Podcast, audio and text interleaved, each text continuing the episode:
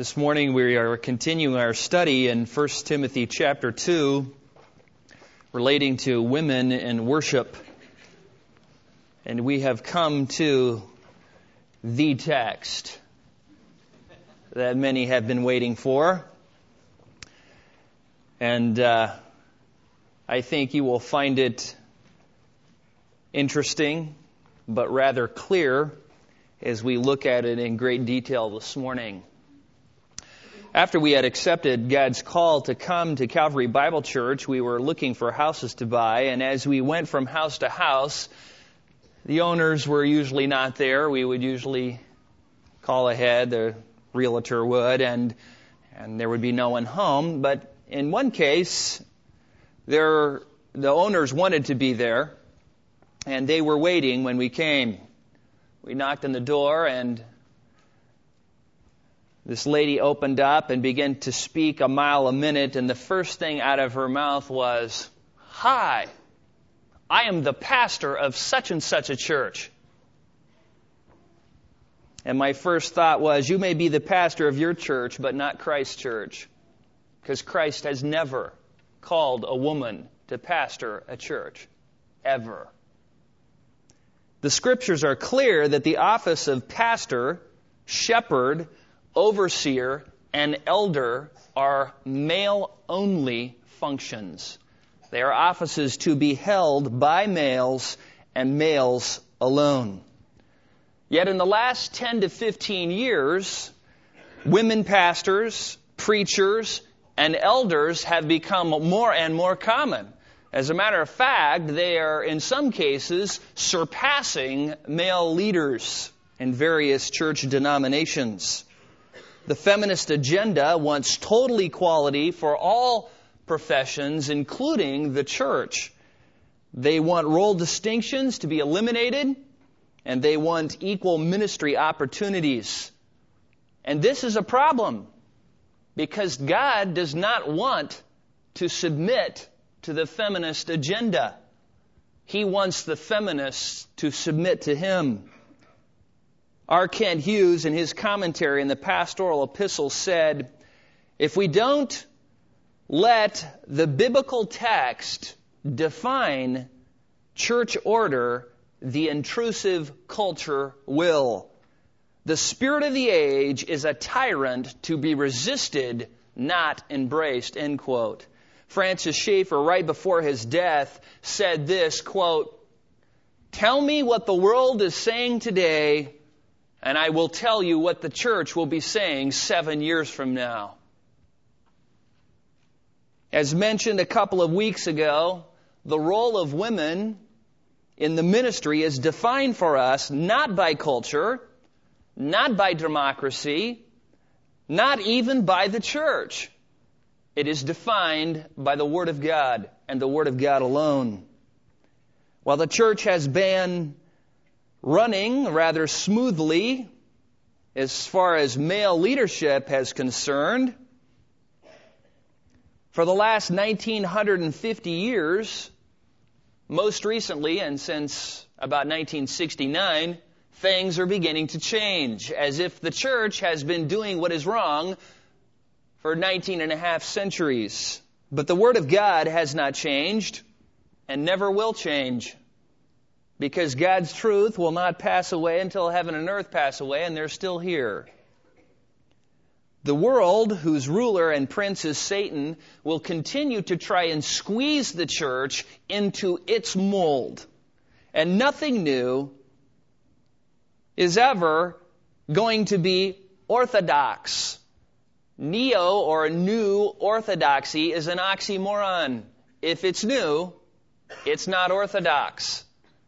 If it's some recent thing, it's not historical Christianity. Satan has always attacked and questioned the truth, and this is nothing new. Satan started this in the garden. He said to Eve, Indeed, has God said, You shall not eat from any tree of the garden? Well, Satan knew good and well that God did not say, You shall not eat of any true tree of the garden. He knew that. God never said that. God said the exact opposite. Eat of any tree in the garden except for this one. He purposely distorted the truth in order to begin to create questions in the mind of the woman, Eve. Like always, Satan starts small and works his way into a full blown lie. First, he asks a misleading question and then blatantly lying to the woman, he said, You surely will not die if you eat the fruit. Deception by small degrees is a hallmark of Satan's activities. And we see this in the case of the church. You see, in the garden, he basically said, you know, God is an ogre. He is an ogre and he, his rules are not good. You, you shouldn't have to obey his rules. Then he said, you know, basically God's laws are not good for us. Because if you ate this fruit, you'd be much wiser. You'd be like God. He was also implying that surely there will be no ill effects if we reject God's command. And fourth, that disobeying the expressive command God, uh, the express command of God is actually something good to be desired, not something evil. And this same tactic Satan is using today in the church when it comes to men's and women's roles. It's the same thing he always does. God is an ogre because he requires women to submit to male leadership. And God's laws are not good because what his word clearly teaches about men and females' roles is bad. And third, there will be no ill effects if we reverse or distort or go against what God's Word teaches. And fourth, women pastors, preachers, and teachers and elders are really something good, not something bad. You see, the attack on male and female roles started far away from the church. It started in society.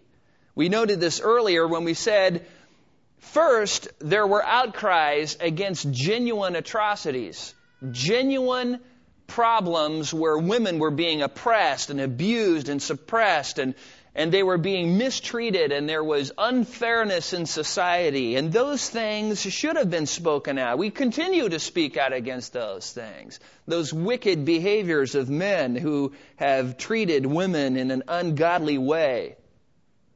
That is the job of society and government to speak out against that. It's the job of the church to speak out against that. But you see, then Satan moved from society to the home. He then began to say, you know, this whole housewife thing is bad. I mean, come on. How insignificant could you be to just be a housewife? How can you, you're wasting your life raising your children, supporting your husband, just being a housewife. This was a direct assault on the family and God's role for mothers and wives. Raising godly children and maintaining a healthy marriage is top priority over any other profession that a woman can engage in. And this more and more has caused women to move into the secular workplace. They traded a large house and two new cars for the moral training of their own children. They have traded strong marriages for careers. And often, at the persistence of the husband, the leader of the home. And there is indisputable evidence that the more women have entered into the workplace, divorce has increased proportionally and exponentially. Marital infidelity has increased. Juvenile delinquency has increased. Single mother births, births have increased. And now, just as the human race has suffered the consequences of Adam and Eve's sin, so now we suffer the consequences of rejecting God's plan for the family. And having corrupted God's design for the family, having started with the branches, so to speak, of society and moved into the trunk and the branches of the family, he is now attacking the root. and that is the church. You see, the church is what produces strong godly families, and strong godly families are what produce strong societies. And so now he is trying to corrupt the very root of the tree, which is the church. And we have seen how a slow migration in the past, in the last 25 years, from are not women being abused to are not women to make their place in the career world instead of the home? And are not women to have equal roles in the church? A progression by degrees. Satan always presents his best deceptions in the prettiest wrappings. He hides the sharpest hooks and the tastiest bait. And that's just how it is. We must never forget that by rejecting the Word of God, we reject God. And by disobeying His word, we bring judgment upon ourselves. And there are always painful consequences when we choose to listen to the spirit of the age instead of the Word of God.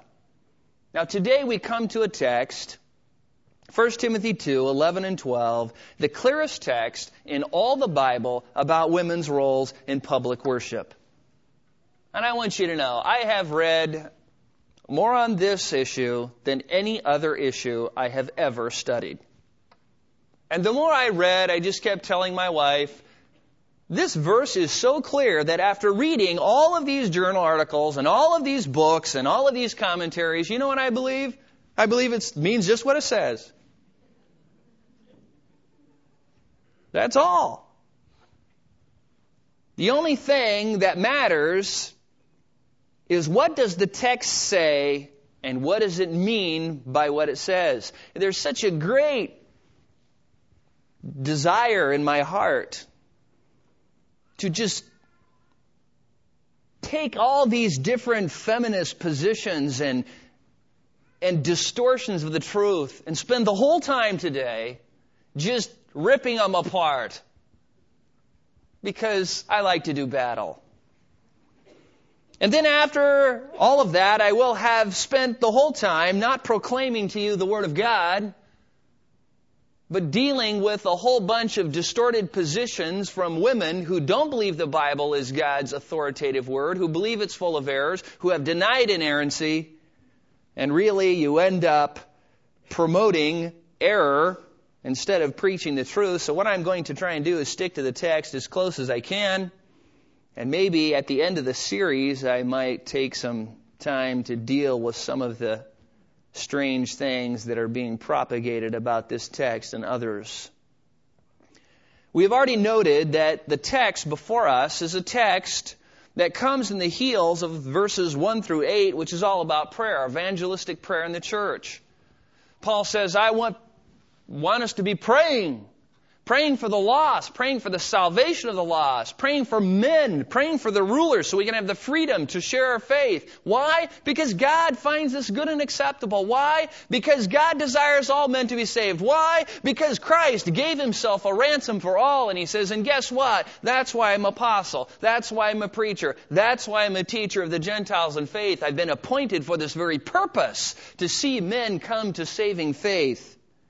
And then in verse 8 he says, and because of this, I want men, men only. He uses a specific word here to refer to adult males only, to pray, lifting up holy hands without wrath and dissension.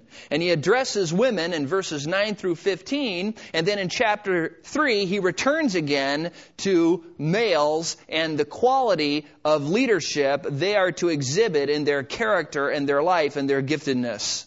So, as we come to our text today, we have already seen in verses 9 and 10 the adornment of women. We saw that last week. Women are not to be using their appearance, their hair, their wealth, their bodies to attract attention to themselves in the worship service because it causes other people to stumble, to lust, uh, to envy, or whatever. He says, rather, they are to show themselves examples of good works, godly behavior. That is what their appearance is to be all about. So moving from appearance, Paul now addresses function or roles of women in public worship. He concludes his discussion by giving three reasons God has made these roles, and we're looking at those next week. But today we're just going to look at the functions themselves. In the Greek, this is just basically one unit of thought about what women um, must and must not do in verses 11 and 12. So if you have your Bibles, I'm going to read verses 8 through 15, and we're going to focus on verses 11 and 12. Paul says this, Therefore, I want the men in every place to pray, lifting up holy hands, without wrath and dissension. Likewise, I want women to adorn themselves with proper clothing, modestly and discreetly, not with braiding of the uh, hair and gold or pearls or costly garments, but rather by means of good works as is proper for a woman making a claim to godliness. A woman must quietly receive instruction with entire submissiveness, but I do not allow a woman to teach or exercise authority over a man, but to remain quiet. For it was Adam who was first created, and then Eve. And it was not Adam who was deceived, but the woman being deceived fell into transgression. But a woman will be preserved through the bearing of children if they continue in faith and love and sanctity with self-restraint. You're probably wondering, I wonder what that last verse means. And I'm wondering the same thing. We'll see when we get there. But let's look at the text and break it down and see what we have here. I just have two points, and that is this the godly woman's instruction and the godly woman's silence. Look at verse 11. Paul says, A woman must quietly receive instruction with entire submissiveness. There are several Greek words that might have been used for quiet or quietly. Paul's choice here is the word hesukios, which means to have an internal an internal quietness. It is not an external quietness as so much an internal desire to be submissive or to learn a quietness of spirit. Um, it would be the opposite of a contentious, angry, bitter, resentful spirit. They are to be, as it is, quietly listening or silently listening, as some versions have put it. This is the same word that appears again at the end of verse 12. And Paul explains that women are to have this, quote, quiet, um, non aggressive, um, non confrontive, non bitter attitude, this quiet, submissive attitude when they, notice what the text says, receive instruction. This means they must not just be quiet on the outside, but have a desire to willingly learn from those that God has appointed to teach the church. Now, the phrase receive instruction is a present active imperative, which means this is something that should always be happening. This is not just a one time thing. Paul says this is the continually active process by which women should be receiving instruction, always learning. Now, the phrase receive instruction might also be translated to learn or to be taught so as to obey. When you look at Paul, how Paul, turn over to chapter 5 and you'll see how Paul uses this word, 5 verse 4. He says this, but if any widow has children or grandchildren, they must, and then here it is, first learn to practice piety in regard to their own family. In Titus 3:14, he uses the same thing where he says our people must learn to engage in good deeds. And so it's not just learning so that you can get a whole bunch of knowledge. It is the receiving instruction or learning so that you can apply what you learn. This is what Paul has in mind here when he says, I want woman, women to receive instruction. Now, this is related to the noun um, that we get disciple from disciple, which means a learner or a follower of someone's teaching. So from what we have learned so far, just from this text, it means this. That when it comes to public worship, a woman is to learn from those men or elders that God has given to teach and lead the congregation, and that she is to do it with internal quietness for the purpose of obeying what she learns. Now, you would think that that right there would be enough said. I mean, that is about as clear as you can get it. The phrase, a woman must quietly receive instruction, is clear, it is straightforward. But God, knowing that Satan would want to distort the truth, added this last phrase with entire submissiveness. Literally, with all, every, and each bit of submission, or to the highest degree of subjection. That's what it's saying here. When it comes to teaching, when it comes to leading, this is what God wants full submission. That's what the scriptures say. And most women, when they think of submission, I mean, their eyebrows just about jump off their face. I mean, they begin to think of, whoa, man, uh, doormat, less than, oppressed, abused. Uh, they, they, they conjure up this guy in a wife beater t-shirt with a beer in his hand, half drunk, screaming at them. But that has nothing to do with what the Bible teaches. Men are to be godly, servant leaders, loving leaders who care for, nurture, shepherd, have compassion on, feed, protect the women along with all of the flocks. And while the feminist uh, movement and the media portray submission as something bad, the scriptures portray submission as something very good and as a godly attribute. You see, submission is not something that we have an option with. Do you know that we are all to submit to one another? That's what Ephesians 5:21 says. We are to submit to one another. Now is that bad? No. Is that a sign of weakness? No. It is a sign of strength. It takes more strength of character to submit to God's word, counter the culture, than it does to just cave in and do what culture is saying. So imagine this. You're a student. You're in junior high or high school and you're at lunch and somebody comes up to you and says, Hey, you know, I got, I got some beer here or I got some drugs or whatever. You don't want to smoke some pot. Now, you say, mm, no, no thanks. But then they begin to badger you. Come on, man, what's wrong? You a chicken? Come on, are you, you scared? Oh, what's wrong? You're afraid it's going to hurt you? You're afraid you're going to get caught? And they begin to badger you and ridicule you, and they just begin to pour on all the peer pressure. Now, what would the person of character do in this situation? Would they cave into peer pressure? Would they cave into what is common in the culture? No.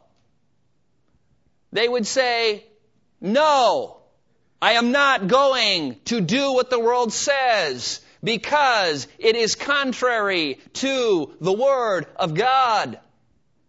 And people, that is not a position of weakness. Anyone who is weak can cave in to temptation, to can cave in to the cultural norms. But it takes a person of strength and character to stand firm and say, I am going to obey God no matter what.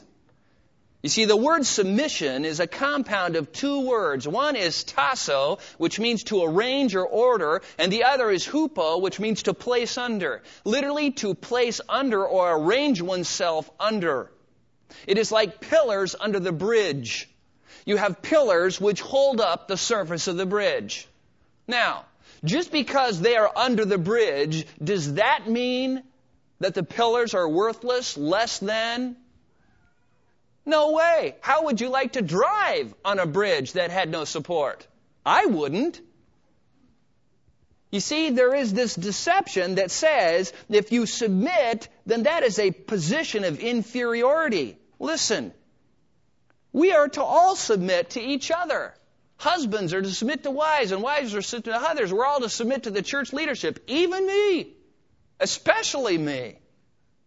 We all have to submit to the governing authorities. The Bible commands it. We have to submit. Life is full of submission, but you know what? At the core of all of those things we have to submit to, you know who we're really submitting to? Is God.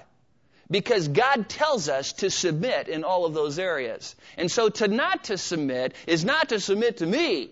It's not violating the leadership. It's not violating your husband or your wife or one another. It's to not submit to God because He is the one who tells us where to submit and where not to submit. And even Jesus submitted. He submitted to his parents. He submitted to Jewish customs. He submitted to the Jewish leaders. He submitted himself according to Philippians chapter 2 verse 8 to the point of death, even death on the cross, did that make him less than the Father? Absolutely not, because verse 9 says, Because of that, therefore, God highly exalted him and gave him a name which is above every name. So, in the same way, women are not less than men when they submit to God, their husbands, and male church leadership. So, don't buy into that lie. And many people see this verse as very chauvinistic when in fact it is very progressive in its day. The Jerusalem Talmud said this It would be better for the words of the Torah to be burned than that they should be entrusted to a woman. I mean, that's bad. That is really bad.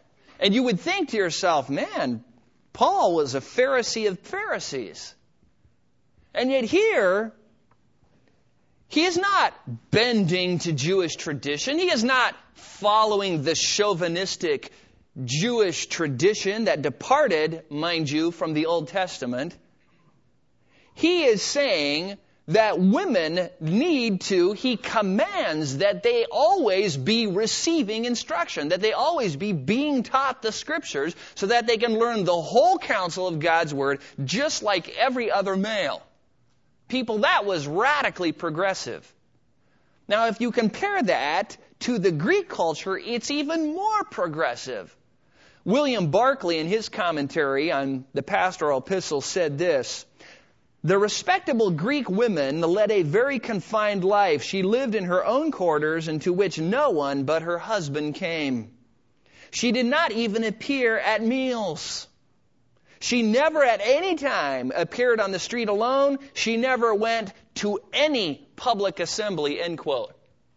You think Paul's caving into culture here? Hardly. Not even close.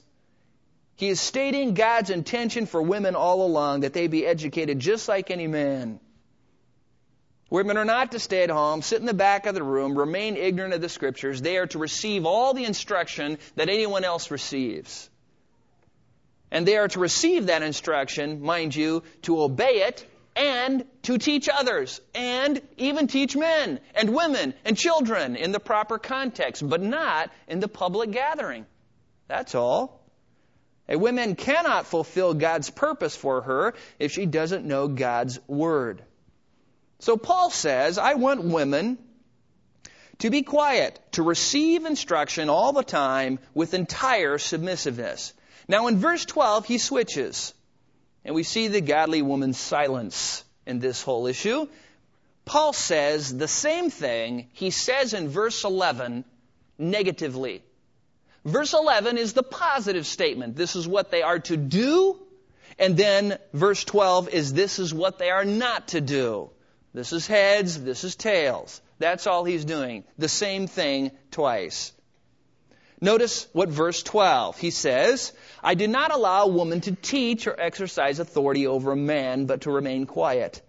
The first word we encounter is but, which contrasts that women are to learn in verse 11, but not to teach in verse 12. That is the contrast being made. Women are always to be learners and never to be teachers when it comes to public gatherings of the church and mixed crowds.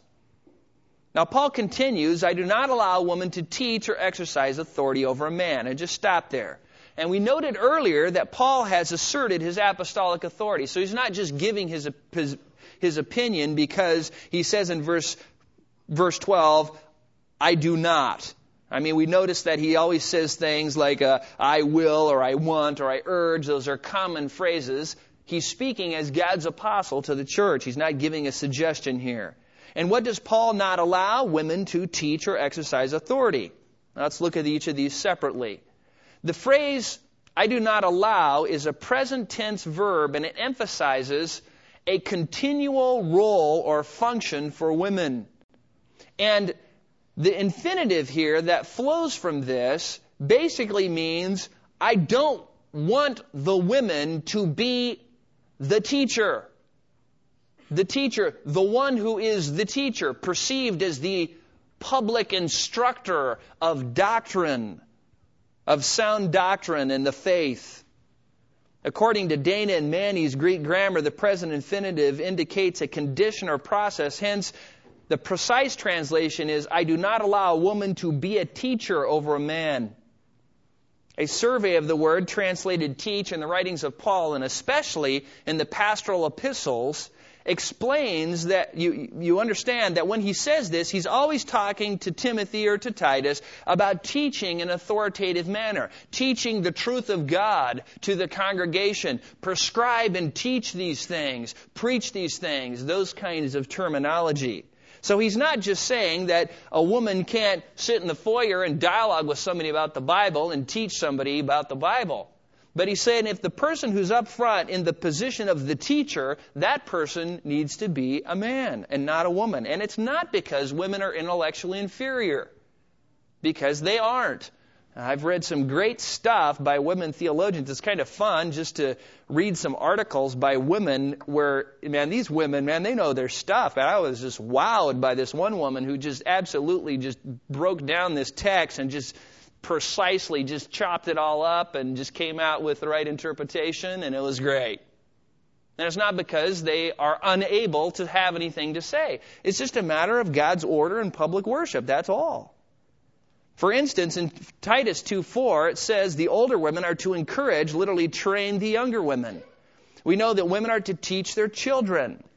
We know that when Timothy was a youth, that he had a mother and grandmother who had this sincere faith who taught him the scriptures.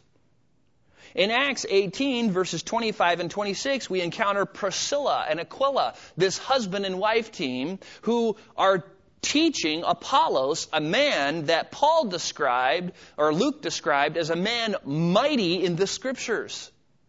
Mighty in the scriptures. Apollos was a Bible thumping animal. But you know what he didn't know? He didn't know about Christianity.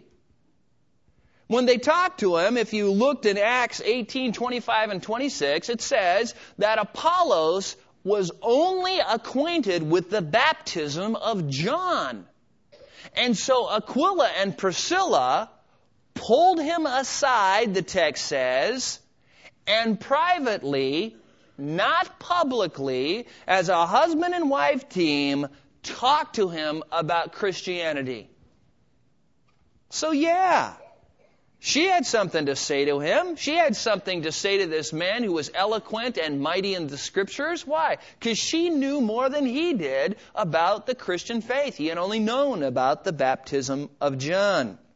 Now, some have tried to use that one example like a big eraser to wipe out this text in 1 Corinthians 14, 34, and 35, which are clear.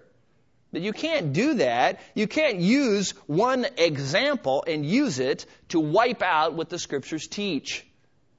There is a hermeneutical principle or a Bible study principle that is important to remember whenever you're studying historical narrative, and it is this.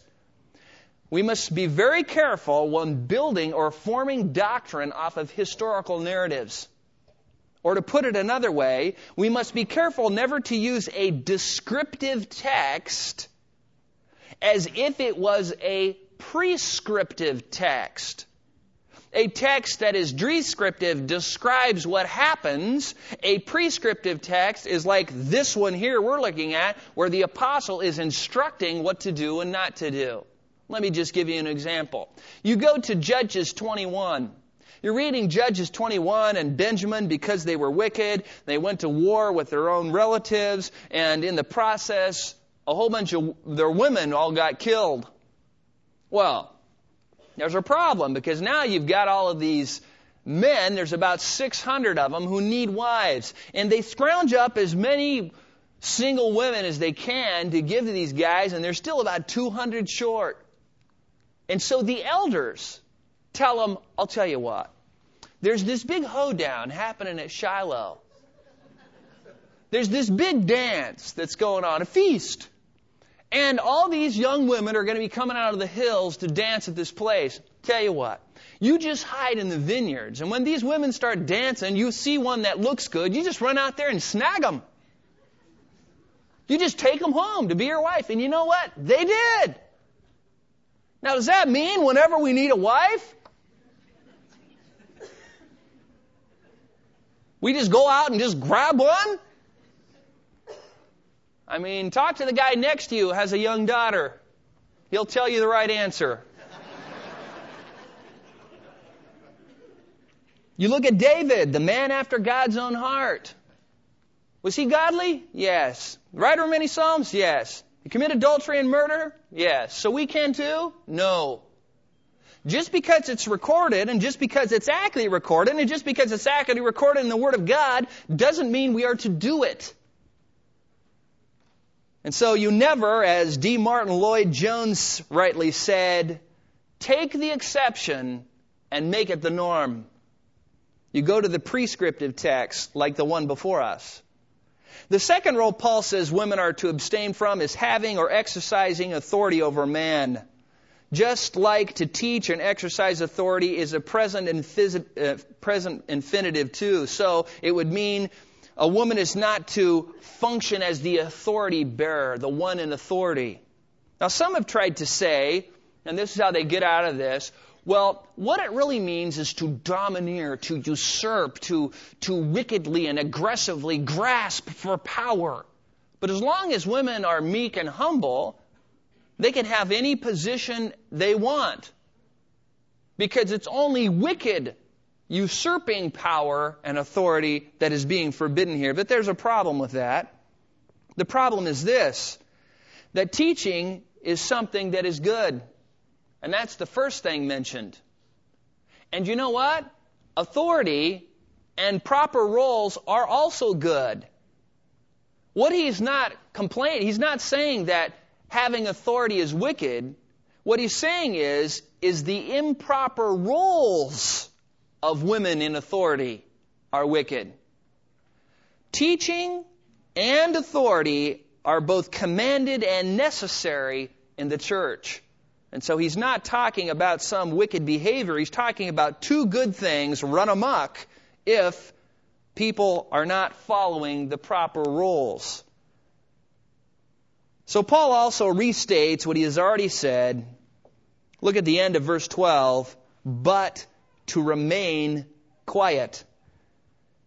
The first part of the verse is a woman must quietly receive instruction. Then he ends the verse, but to remain quiet. These two words are the bookends. One is the foundation, the other is the capstone. And why does he put this in here? Because if they are quiet, like this word says, they are not speaking out. They are not aggressive. They are not bitter. They are not hostile. That is what all of this is talking about. You can't receive instruction if you're talking. If you're not to be a teacher, that means you are to be a listener. That's what Paul is saying. If you were to turn to 1 Corinthians 14, 34 and 35, he says the same thing there, crystal clear. 1 Corinthians 14, 34 and 35, he says this. The women are to keep silent in the churches. Now again, this is called, this is about public worship. It's not talking about being in the halls or being in the Sunday school or walking around or in the home or in private conversations. It's talking about in public assemblies when it comes to teaching and prophesying. The women are to keep silent in the churches, for they are not permitted to speak, but are to subject themselves, just as the law also says. If they desire to learn anything, let them ask their own husbands at home. For it is improper for a woman to speak in church, that is, to speak or preach or teach with authority in the local assembly. So Paul is not trying to stifle women. He's not saying no women ha- have the gift of teaching. He's not saying that women are less than or intellectually inferior. He's merely saying the law states that this is the proper order that is to, to occur when we gather together as a church. Now you ask yourself, why is that? I mean, why, why is that?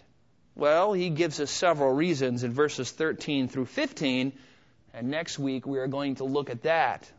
But to sum up everything, I don't think Paul could have made it any clearer than he did. Be internally quiet, be in total subjection, receive instruction, don't teach, don't lead, don't exercise authority over a man.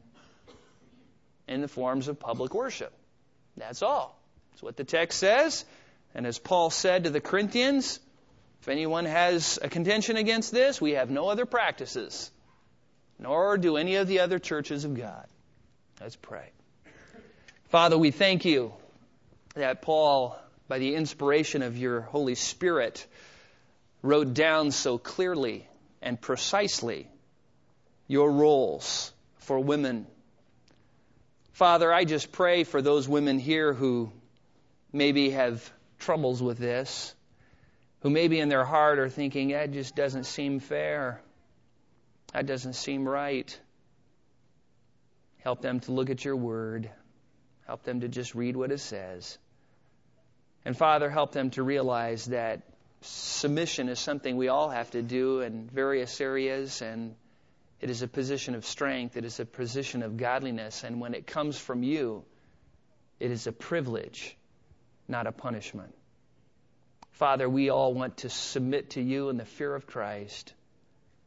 And Father, we ask that you would continue to cause this church to grow in spiritual depth, and we will trust you to cause it to grow in numbers. We pray in Christ's name. Amen.